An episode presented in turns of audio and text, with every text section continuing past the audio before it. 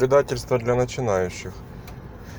Э, 7 из 10. Хороший политический триллер, основан на реальных э, ис- истории и событиях, причем не очень далеких. Э, программа 90-е года. Программа ООН, нефть в обмен на продовольствие и все, что было вокруг нее связано. И, конечно же, деньги э, это первое, вокруг чего все это крутится. Коррупция, расследование.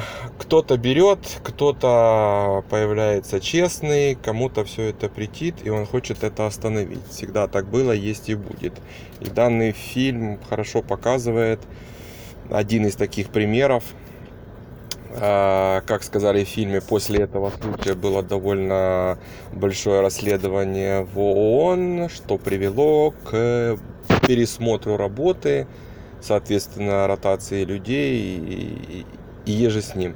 Фильм, э, как политический триллер, смотрится увлекательно, при том, что практически ни одних там выстрелов, ничего нету. Есть диалог, есть натянутая струна через весь фильм, и даже понимая, чем все это закончится, смотреть все равно это очень интересно. И любителям такого жанра этот фильм будет очень интересен.